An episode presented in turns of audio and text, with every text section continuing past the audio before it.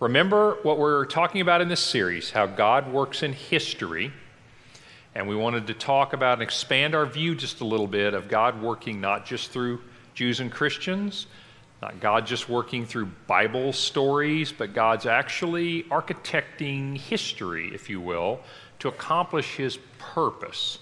And we'll talk about that a little bit more in this lesson. But in terms of a review, I've been using this model because I think it's really helpful. But if you think about, you get a brand newborn baby and you go, life is really good. Then you go home from the hospital and you go, wait a minute, this thing poops and spits up and does all kinds of stuff, right? Okay, so kind of a story of humanity. God creates things good, humanity falls, we sin. And so now God embarks, instead of taking the baby going, wow, I didn't sign up for this, I think I'll take this baby back to the hospital. No, you're going to raise this child. Now, I know this is an analogy, but I think it's a helpful one to think about what God is doing in history. So you begin to raise this child, and in our first session we looked at a big chunk of history and said, this is humanity in its infancy, so to speak. And so in the Old Testament era, and with the civilizations in that time period, from prehistory down to 326 BC, you see God working through specific people and through a specific nation, a geopolitical entity called Israel. Ethnic at first, national after that. And he begins to try to influence history through the Jews. So it's not that God, I'd like you to think about this not quite so much as the story of the Bible is about the Jews. The story of the Bible is about God doing something with humanity through the Jewish people. I know that's a little subtle, but I think that's a healthier way to look at what God's doing. Because what he's decided to do is he's going to redeem humanity. He's going to restore humanity. He's going to raise this child up from a disobedient 2-year-old to a faithful Adam, recreation of that restored individual. So first session was kind of the age of immaturity of humanity. In our last session, we went from 326 BC, birth of Alexander the Great, into the age of reason. And we went up a little bit arbitrarily to 1454 AD, which we're going to get into yet another phase of humanity, if you will. But during that age of reason, we saw that Jesus comes because God's prepared the world through what he's done with Israel, with the right ideas. The Roman and Greek empires have prepared the world logistically. Trade routes spread the word rapidly.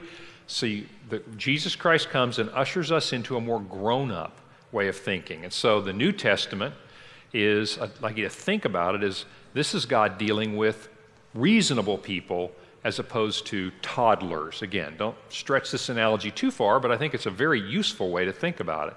So Jesus comes talking about the heart. He doesn't come with 613 commandments in the law of Moses.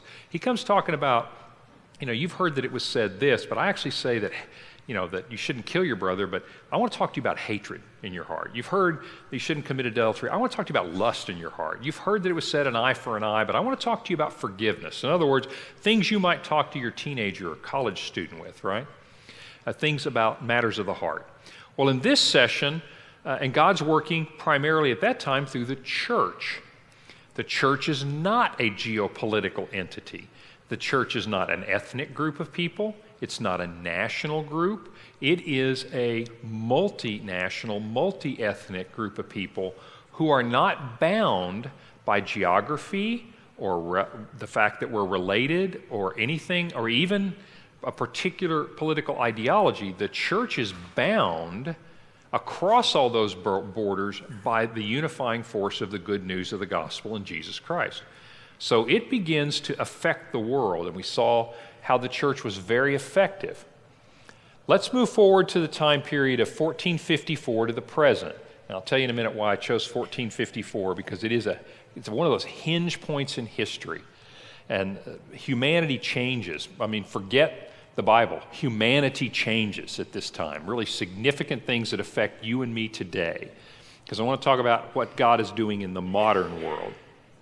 Well, God used the church as the way to move forward. This is St. Peter's Basilica in Rome. Some of you have been there, and it's going to be my image to you of what the church became in this time period, this what I'm going to call the age of enlightenment, or the age of growing up, dealing with the full adult. The church in this time period, 15th century or so, by this time, the Catholic Church has a big structure, very powerful, very institutionalized. And I want to tell you the negatives and the positives. The negatives is the church at this point in time has become very dogmatic. It's become very codified in what it believes. It looks very much, in many ways, like the law of Moses. You get the basic Catholic doctrine of salvation not by faith, not by grace alone, through faith, but also by works. And you get a blending, you get the church becoming an institutional force. Now, on the positive side, that actually served this era of history really well, because I want to tell you about two things that happened here in Europe that are a big, big deal. The first is the bubonic plague.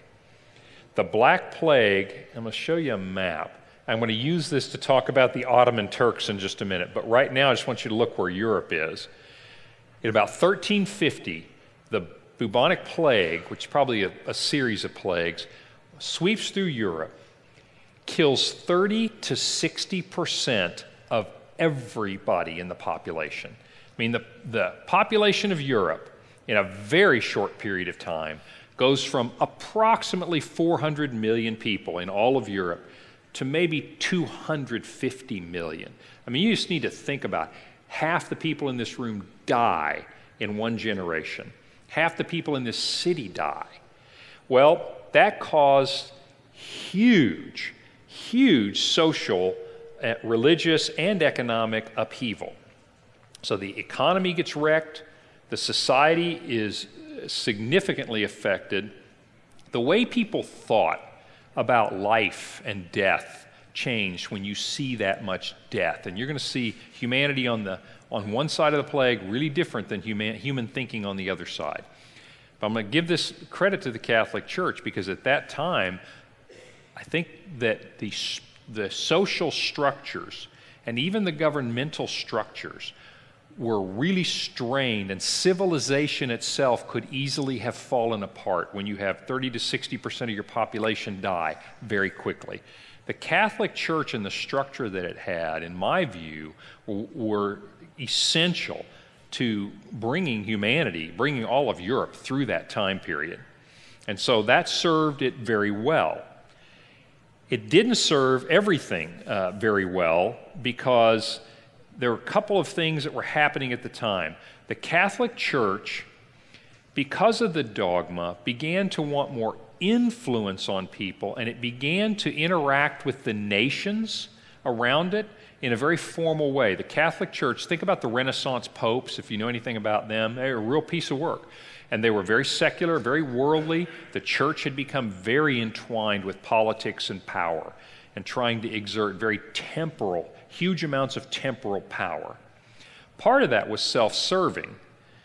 Part of that was defensive, because the other thing that's happening in this time period is the Byzantine Empire. What's left of the Roman Empire was headquartered in Constantinople, and I have just a little arrow there for Constantinople. Rome, you see Italy on the far left in the gray, had fallen way back in the 5th century, 400s. Eastern Roman Empire, called the Byzantine Empire, out of Constantinople, had hung around until about 1454.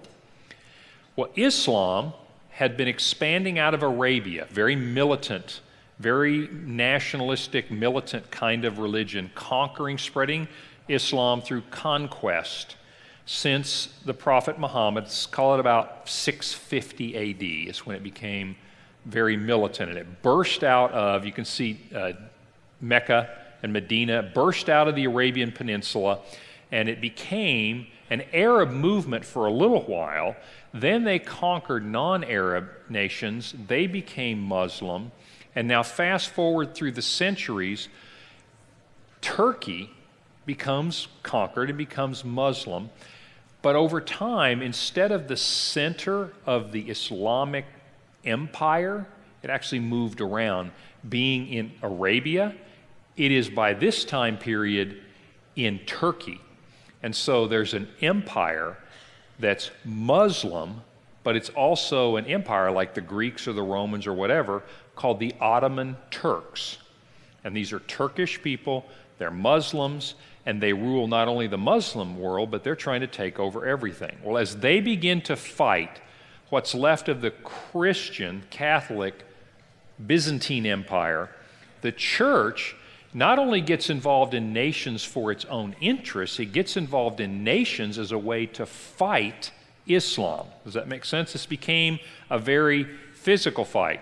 The Crusades in the 1100s, now by the 1400s, Islam, the Ottoman Turks, their armies have been more successful, and you see the church really getting entwined with the nations. The other thing that happened, and so in 1454, the Ottoman Turks conquer Constantinople. And so this is kind of colored so you can see the time frame, but look how huge that empire gets over the next couple of hundred years. But it basically, that Roman Empire finally falls, and so Islam is very politically popular. People flee, scholars, learned people flee from there to Europe, the gray area. When the Muslims overtake it, they fled to Christian Europe, where Catholicism and the kingdoms were more powerful, and they were able to fight off Islam. A lot of them went to Italy. That sparked, that between the press of Islam and then the radical change in Europe with the bubonic plague, meant that everything sort of got just upset, and it's sort of like a hit the reset button. So you get all these scholars coming in with all this learning. You see this social upheaval, and people begin to say, you know what, we don't have to do this the way we've always done it. Maybe we just kind of start over in society and do some things differently. And that led, for example, to some interesting things that are going to change history as well. The Gutenberg and the press and printed works happen right in this time frame. And so you begin to be able to find movable type, so you can print books. By the way, the Chinese had done this in 1000 AD. This is 1454 with Gutenberg in the press, but they did it with pottery. And one of the big reasons that there was a difference, because that's going to spark, along with all these other factors, in Europe it's going to spark what's called the Renaissance and the Enlightenment. It is an explosion of culture and learning. Didn't happen that way in China, and partly because of simply the difference in the alphabet. I mean, if you think about the way Chinese language works, every word is a different character. It's not phonetic. Whereas the languages of this part of the world use letters. I mean, we have 26 letters, you can make all our words. Chinese language, that's not the way it works. You've got hundreds and hundreds and thousands of symbols that are different. So you can see that having movable type made things better there, but if you've got movable type and all you've got is 26 letters and you can print anything you want, you can really print a lot of books. So the social upheaval in Europe, the scholars fleeing the Eastern Roman Empire as it's overtaken by Islam, and then the printing press, all these things come together to spark the Renaissance in Europe.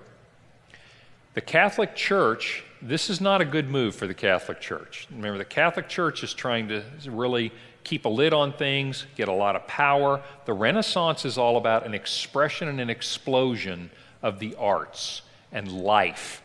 And so the Renaissance begins to affect the church. The church is seeing turmoil, the Catholic Church at that time, seeing turmoil from the culture and seeing outward pressure. Those two things drive the church to do more of what it's already doing, which is, I'm going to control these nations because that's where my security lies. You begin to see the church really losing its focus.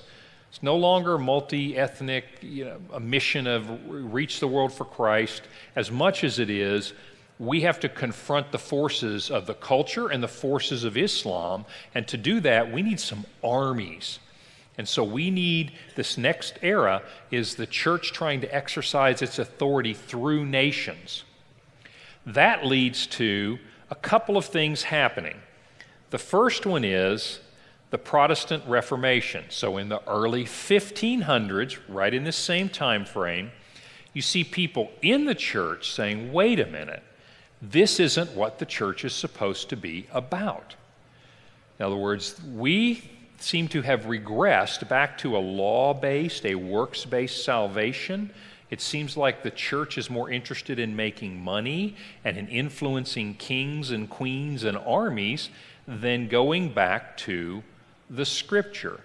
And so you see the rallying cry of these reformers to say, look, the church is off track. And that's what the Reformation movement was about. And whether you're Catholic or Protestant, this is just a matter of history. Their point was the church is off track. And so it was a call. You know, Luther nails up these 95 things the church is doing wrong. Everything from selling indulgences to, you know, salvation by works, etc. And he says, let's go back to the Scripture and see what God's intent is for His people, the church. How is, I'll put words into his mouth, how does God want to use us as He works in history? Because it doesn't look like this is the way. The church begins to look like another multinational corporation or a huge empire of its own. So you begin to see the Protestant Reformation, and that begins to defray it really breaks down the power of the church. And so now you see this proliferation of people reforming, going back to Scripture. Gutenberg's got a press, we can start printing the Bible now. And so the Bible then gets translated. It was translated into Latin a long time ago because of the Roman Empire. Now it starts getting translated into all kinds of languages. And you could get killed for doing that. The Catholic Church didn't want that to happen. But fundamentally what happened was information became accessible to a lot of people. And they picked up the Bible and they said, hey, this is what God wants us to be doing. So you see this tension and schism in the church. But the same thing is happening, and by the way, there's an interesting little counter-revolution, Reformation inside the Catholic Church. Loyola forms the Jesuits in this time period, by the way, and the Jesuits were formed to go combat the Protestant Reformation by taking Catholic ideas to the world. And you know that the Jesuits were very successful in spreading Catholicism with those explorers. In other words, the Catholic Church and the governments were together, and as the governments would send out explorers to the New World, send out explorers to Central America, the Jesuits were very successful in this counter-reformation, taking Catholic doctrine with them. The next thing that's happening, though, and I want to spend a little time on this because this, not only are we as a church affected by the Reformation, because we are Protestants, and so we are still in some sense part of that reform movement, trying to go to the Scriptures and say, what is God's purpose for the church? How does He want us to influence history? The other thing that we're a child of, if that's our mother, our father comes from the culture. Because the other thing that happened at that time is what's called the Enlightenment. The Enlightenment happened in the late 17th century, so think 1600s, and into the 18th century, 1700s. So we're moving a little bit past the Renaissance, Protestant Reformation in the 1500s, now into the 1600s and 1700s, you begin to see the fruit of that bubonic plague, of the Catholic Church and its dogmatism, of the pressure from Islam, and this reaction against the church. Well, people who weren't religious said, you know what? They're also having this reinvigorating, this Renaissance. And the Enlightenment is a different way of thinking. And it is the basis for the way our culture thinks today. And as a matter of fact, all of Western culture, which has pulled along with it Eastern culture. And so the Enlightenment was the age of reason. You'll hear it called that sometimes, but it fundamentally emphasized reason and individualism. This is where humanism comes from. So the Enlightenment said, you know what? I think we need to live our life based on what we think, and science, and logic, and we as individuals are the highest value in the world. Contrary to the church, which said you as an individual is not the highest thing in the world, and at that time the church was a little off message saying the church is the highest thing in the world, and tradition is the guiding method for living, not your reason. So you see how diametrically opposed the Enlightenment is. Put a picture of Da Vinci, I figure he's as good a poster child for this, and then some of his works, and you see the art, the Renaissance art, the flowering of the arts, and you also see science getting renewed, kind of a throwback to the ancient Greeks in that age of reason. So what's happening in the Enlightenment, and another period I want to talk about here in a second, just a little bit of that, is a reaction against tradition, a reaction against the church, and a human-centric view of the world, and a my brain can figure out the right way to live. We are children of that movement.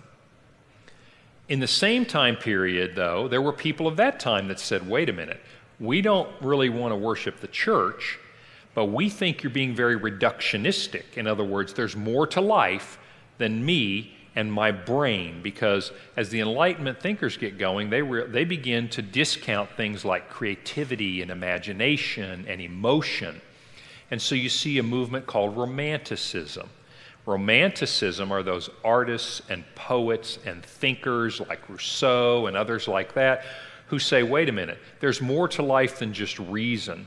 There's also part of being a human. They're still humanists, but part of being human is imagination and love and poetry and the arts. And so you have this, you see kind of an explosion of the way people are thinking. And all of a sudden the church becomes no longer the great power. It becomes what you might want to think about a marketplace of competing ideas. So the Catholic Church and then to a certain extent the Protestants are trying to take God to the world, and now instead of taking God to a willing world, you're taking God into a marketplace of ideas. The world has changed and humanity has decided that maybe I'll be king. So this is kind of the environment into which the modern world is set. In other words, I realize we're talking about things that happened in the 1600s, 1700s, and I'm going to skip over the 1800s and 1900s a little bit. But fundamentally, because I want to get to the 20th century, because that really influences us. But those events not only influenced Europe, influenced all the Western world, and then has brought the developing nations with it.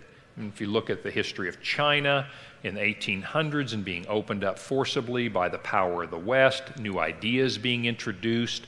China's been a struggle, for example, to keep traditional values, went through the communist phase, but fundamentally trying to keep traditional values versus these humanistic, individualistic centered ideas. And just to paint with a very broad brush, China's been wrestling with that idea for a couple of hundred years.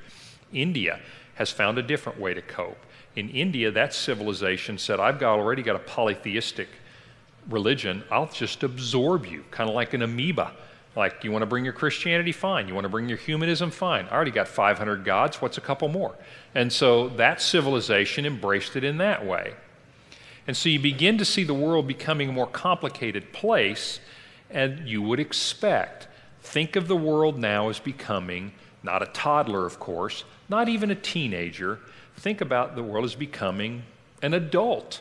Now you have a myriad of choices before you, and that's kind of the nature of our world. And that's the situation that the church finds itself in the modern world. Okay? That makes sense? Kind of blitz through that pretty quickly to get us to the modern world, because I want to spend a little time on that. But you really have to understand where the roots of our culture and our thinking are, and where the church came from. So the church comes into the modern world with a legacy that is off track.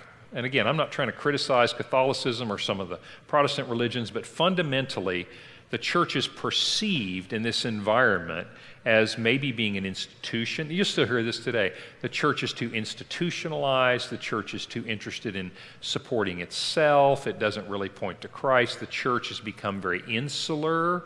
It's not reaching out to the world. It's all about us, kind of the holy huddle type thing. You still hear that. That has its roots in this time period. You see the secular culture not unified at all either. It's not really a pagan culture. It's sort of a post-pagan culture. Instead of non-Christians or people who just believe in a bunch of other gods, now Non-Christians are people who they effectively believe in a bunch of other gods, but I'm going to paint it a little different way. I mean, it really is. But instead, it's more humanistic. In other words, I reject gods entirely, and I will be God. And so it's either my reason or my humanity, and begin charting ethics and the future of the world based on that idea. So the church is really combating a different marketplace of ideas out there. So that's kind of how we come into modern times. So in the modern world, I want to show you this little montage because this is where we land. I want to talk about the 20th century. We are products, our world is a product of two things. Again, I'm painting with a broad brush, but the Enlightenment, everything we've just talked about, and the 20th century, because you have two interesting things warring here. We have lived in a very schizophrenic world.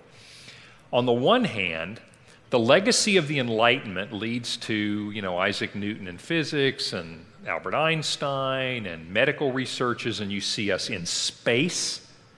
You see us with unbelievable medical technology. You see the fruits, in some sense, of the Enlightenment and of humanism and of science. Now, you know my argument is Christians should be the best scientists because we have the best worldview. I mean, we actually literally have a worldview that makes sense. But this idea of emphasizing reason has paid some dividends in terms of mastery of our world. At the same time, though, the church confronts an ideology that not only is very good in terms of technology, that same technology created mustard gas in World War I and the atomic bomb in World War II. Some of these pictures, you know, is military, upper left, you see kids in Africa in armies. I mean, this, if you want to stop and think about it, I want you to step back for a minute. We live in a world that is very schizophrenic, and that is the result of that explosion out of the Enlightenment.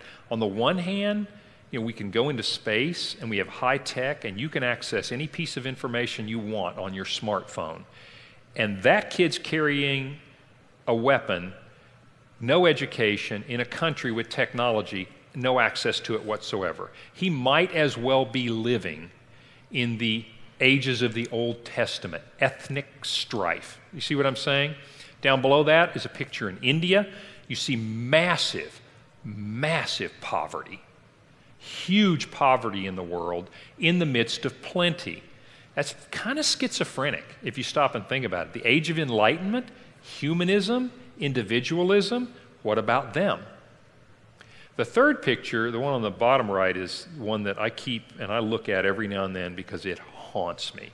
This was taken during a civil war in Africa. And so we have regressed in the modern world. I mean, this is the same people. I just want you to hold this in your head, that have this great medical technology, right? The world today, we're into space, we got all this technology, and we have ethnic strife that leads to situations like that. You've got people who are born in one family fighting fundamentally people who are born in another family. And so the church in the world is not facing somebody that looks like an adult. It's facing someone who is basically an insane adult. That's the legacy into the modern world, and that's what the church faces. Church in the Middle Ages, was humanity brutal? Sure, humanity was brutal. Church in this age, people think we're civilized. Just look at those pictures and tell me we are civilized. In other words, the legacy that we have is far more complex in the modern world, and I think that affects the mission and how we go about doing church in the modern world. The world has this dichotomy. On the one hand, we have this huge optimism out of the Enlightenment that we can figure everything out and we are the most important thing in the universe. Think space shuttle, think medical technology. At the same time, we come through the 20th century, and I know I've told you this before, but cannot underestimate the severe chronic depression that humanity has because of the 20th century. You go into the 20th century with this Enlightenment mentality, we are going to conquer the world. And stop and think about what was discovered in really less than that 100 years. Al Gore invented the internet.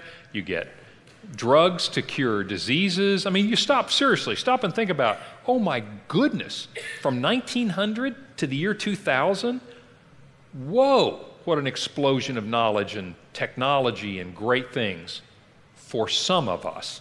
You get the Enlightenment mentality of reason and individualism. You go through the 20th century, more people are killed in ethnic conflicts and war, more genocide than add up the rest.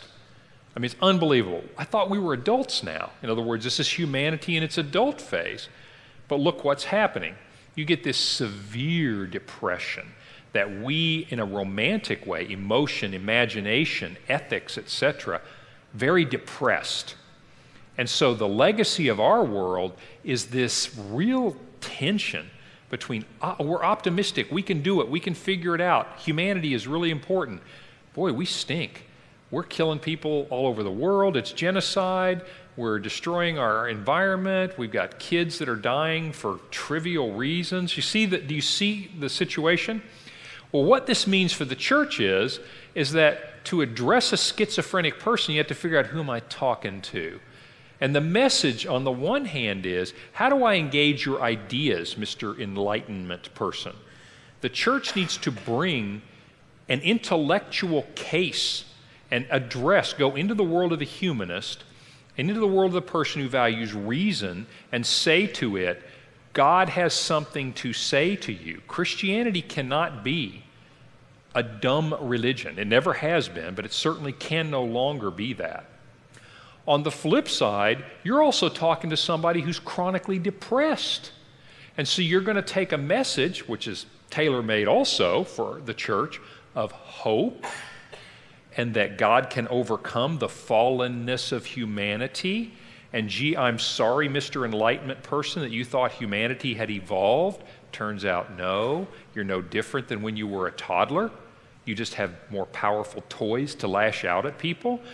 But what does that person need to hear? A message of redemption, a message of hope, a message of God being able to recreate us. Does that make sense? That's different than history. The church now is called to speak a couple of different messages, a couple of different languages to our culture. So as we, and I say all of that in a really long-winded way, I know, to tee up the question, what does God want us to be doing in the world today? How's God want to work in the modern world, 21st century world? Well, I think he wants us to go embrace the culture in which we find ourselves. And we find ourselves in, and then we'll talk about this in a second, we'll pause, but I want you to understand the situation in which we find ourselves, because that determines not our mission, but our method. Question? Yes. Would you say that the Enlightenment is the foundation of the "it's all about me" attitude? Is it the foundation of the "all about me" in a very philosophical way? And admit, you know, I've really shortened this. There's a lot to this story, but fundamentally, I'm going to argue, this is the thread that's running through it. Enlightenment said individualism and reason. Just translate that forward into a culture that's pampered like ours. Not everybody in the world lives under the illusion that it's all about me. If you go hungry like that, reality hits you in the face and tells you it's not all about you. So part of it is certainly the Enlightenment attitude, but part of it is also where you live and whether or not, how far away you are from the reality of the world. But yes, no question about it, that me-centric, human-centric view of the world, because that's not the view that people had before that time period. Yes, good question. Okay, I want to get into the two things. Let's look ahead to what our task is as a church and the end times. I want to just kind of bring that in a little bit. Our job now, if you think about my analogy, we're getting close to the end. And I don't mean that in an alarmist way like, oh, the world's going to end in a week, go sell all your IRAs. You know, I mean, that's not, cash them in. That's not what I'm saying. But I'm saying if you follow this story, we're in the adulthood phase of God dealing with humanity. He's going to finish this at some point, and Jesus said that. The book of Revelation says that. Kind of maps out what the adulthood looks like for us. So we're kind of in the end phase, regardless of your eschatology, I mean, how you see the end of the world playing out. Everybody kind of agrees, yeah, God's been taking humanity somewhere. The task hasn't changed. God has always been trying to get us back to the Garden of Eden. And in fact, that's why in Revelation, whether you take this literally or symbolically, you still understand that Revelation 21 and 22, the last two chapters in the Bible, have the Garden of Eden, which was started us in the first two chapters of the Bible. I mean, that's not a coincidence. The end plan is to bring us back to the garden, to restore us, to grow us up from the disobedient children to the obedient, loving, children of God, living in a healthy family. So that's kind of where God is going. We are in that end time period in the sense that we're grown up. God's doing the final things that he's going to do to redeem humanity. But here's the point I want to make, is that the church is the only way to get there, not through national movements. Church remains, and if you look in Revelation, you still see it's the story of God's church in the end times. It's not the story of a nation in the end times. It's the story of the church playing it out in the end times. So our task is the same. We're trying to grow people up. The method that we use, and this is a really useful analogy from Ezekiel back in Old Testament times. Ezekiel is warning the people of Israel that they have basically fallen away, and here's the charge that God gives him. And so to a certain extent, this defines our mission in the world. With an adult, are we here to coerce adults into becoming Christians? Like a toddler, we're going to spank you and not allow you to touch the hot stove? No. We become more like this. He says, Son of man, Ezekiel, I have made you a watchman for the house of Israel. So hear what I say and give them warning. When I say to the wicked person, you will surely die, and you do not speak out to warn him, that wicked man will die for his sin, and I'm going to hold you accountable.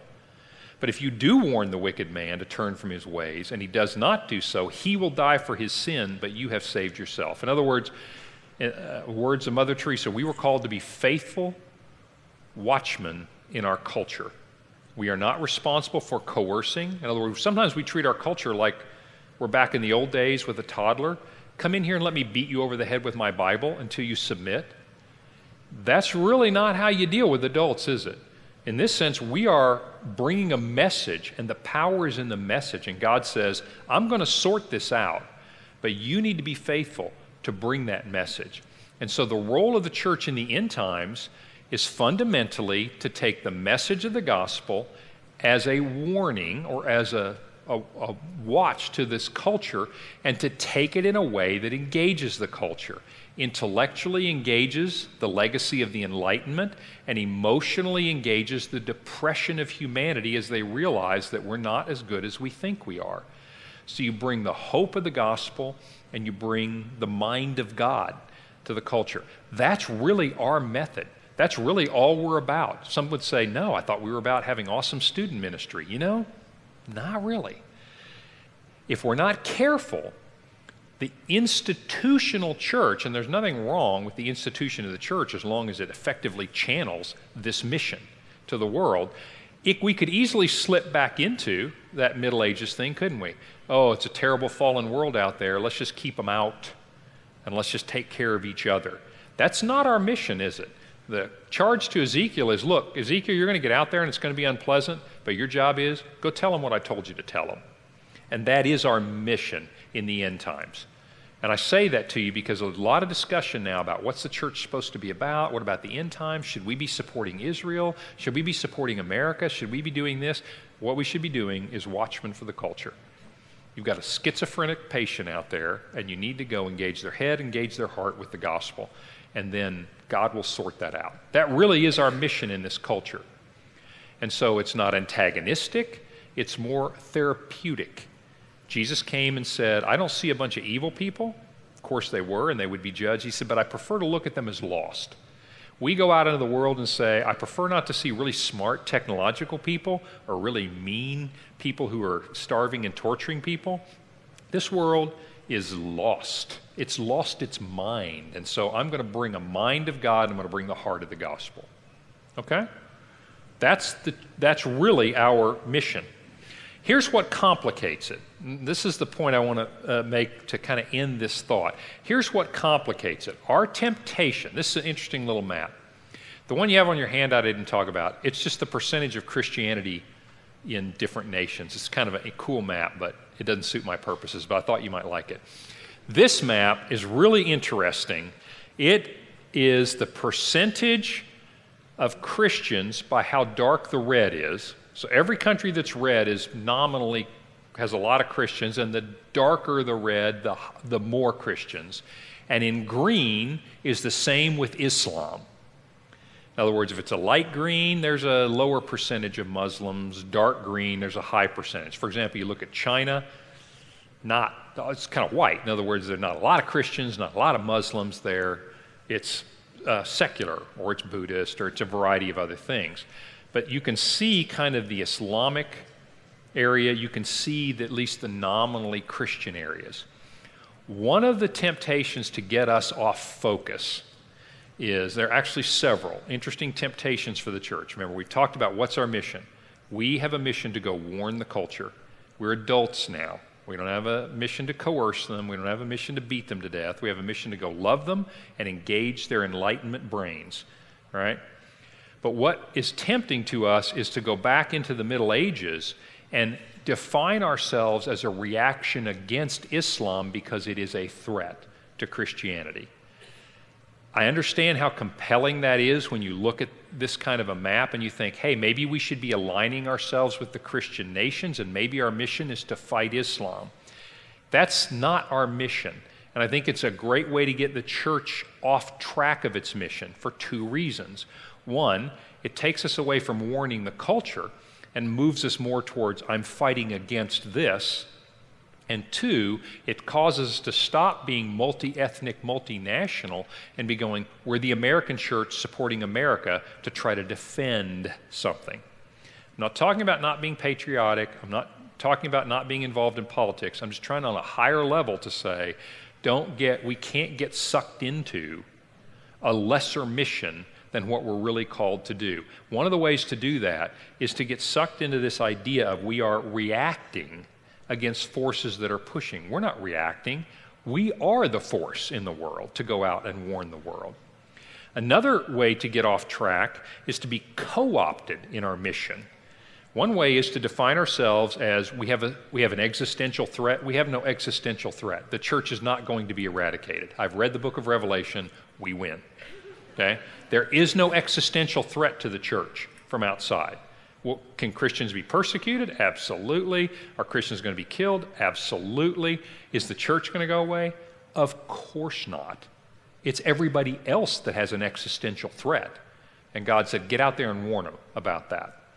The other thing is, one is to define ourselves by what we're against. The other is to co-opt our message with something that's also good, like humanitarianism, a social gospel, a gospel of liberation. You'll see these movements from inside the church that are not in and of themselves bad things. They're just not the main thing. So if the church redefines its mission in any temporal way, we're here to eradicate poverty. We're here to heal everybody in the world that's sick. We're here to make the world a better place. We're here to make the environment better. We're here to cure Terry's dog, whatever it may be. Although that would be nice. But whatever it may be, as good as it sounds, it's a temporal mission. And we're called to something else. So not only are we tempted to redefine ourselves and turn our attention from our mission to, I'm against this, we're also sometimes tempted to lower our vision and say, oh yeah, I'm going to make the world a better place. Humanists are interested in making the world a better place. Christians do that as a side effect of what we're doing. Does that make sense? We do that to show the world we're pretty serious about this hope. We're pretty serious about this compassion thing. We're going to show you what Jesus looks like. Humanitarians are trying to make the world a better place. So sometimes we can get co-opted. We can get co-opted by nationalism. In other words, we can identify our religion with a certain country, with a certain political party, with a certain ideology, and that takes our focus down and again confines us to a border. Churches aren't confined to borders. We become very ineffective when we think of ourselves as a church as confined to a border. Another is prosperity. Churches get off track in terms of prosperity. For example, I hate to tell you this, Christianity is growing in China, but one of the major reasons Christianity is growing in China is the Chinese look at America and they say, I see two things. They got a lot of stuff and they're Christian. Wonder if there's a connection. Now, I'm not labeling all Chinese as prosperity theology, don't get that wrong, but if you read the literature on it, there are, in their minds, there's an identification of these. And so you get this sort of synergistic idea of Christianity and doing well really go hand in hand. And that's a mission creep for the church as well, because Christianity isn't a means to become prosperous and get blessings from God. Does that sound familiar? You hear a lot of this in the United States too, is, hey, go be a Christian, get blessings from God. What in this mission statement I told you had anything to do with you and me raking in blessings from God? Nothing. And so my point to you is there are a lot of ways for us to get off track in our culture, and that's probably the challenge for us. We have a clear mission, and the challenge is probably allowing that mission to be corrupted by something else. Question? Do you think the church needs to embrace science in order to speak more intellectually with the age of reason culture that we live in? Yeah, do you think the church needs to embrace science? That's almost just a meaningless question to me in this sense. I mean, I'm glad you asked that question, but what I mean by that is there's never been any reason for science and the church to be at odds. Science and the church are not even slightly at odds. Bad science and the church are majorly at odds and should be. The greatest discoveries up to present time have been made by Christians, been made by people of faith. There's no inherent barrier. Christians have a major problem with naturalism and materialism, and I think we've talked about that in another series, but the philosophy, that humanistic ideology that we equate with science, it's the Enlightenment idea. Science didn't come out of the Enlightenment. In other words, you can do science and be a Christian. You couldn't do science very well and be in the Catholic Church of the Middle Ages. And that's why we tend to identify the individualism of the Enlightenment, the humanism, and the idea that we're most important and we're all there is with science, because those two came together. There's never been any reason that you can't have, and you do today have, top-notch scientists who are Christians. There's never been any reason for us to have a problem with science. There's always been a reason with us having a problem dealing with the schizophrenia of this culture that thinks that reason is useful. We think reason's useful. No, actually, they think reason's a god. There's where we part company. Absolutely, more Christians should be scientists. You should even be Christian scientists if you want to. No, I'm just kidding. More Christians should be scientists. More Christians ought to be movie producers. More Christians ought to just get out there and influence the culture, because that's what we've been called to do. Go take the message. And one of the ways to take the message is go do science. Go find outstanding discoveries and say, look at this. Didn't God create a wonderful world? Let me tell you about real healing. Let me tell you about what it's really about. That's a great question.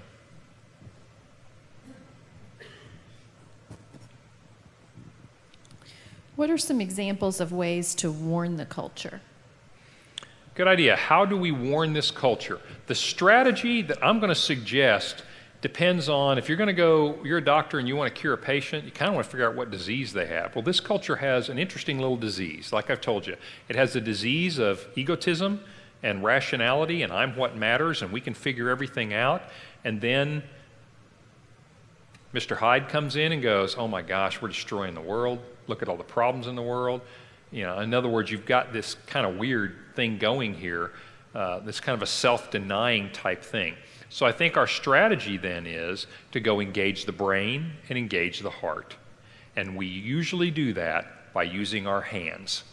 In other words, we gain authenticity by going out and showing compassion, healing the sick, feeding the poor, and they go, hey, you're interested in making the world a better place. Sort of. Come with me. I got to tell you some things. Let me tell you what I'm about. Let me show you what it looks like to not be schizophrenic. Let me show you what it looks like to have a reasonable worldview of why things are happening and what this all actually means. So we're going to engage the head, we're going to engage the heart. The techniques we use, every technique that you can imagine. Technology is good. We should be making movies that have powerful themes of redemption and hope for the world.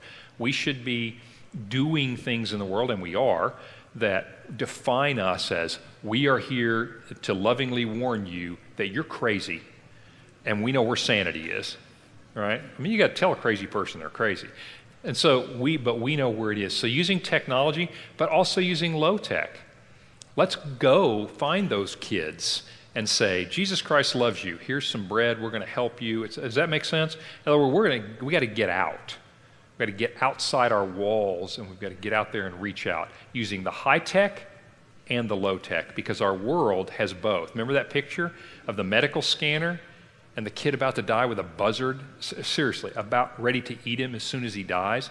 That's our world, and we've got to engage both of those. High tech, low tech.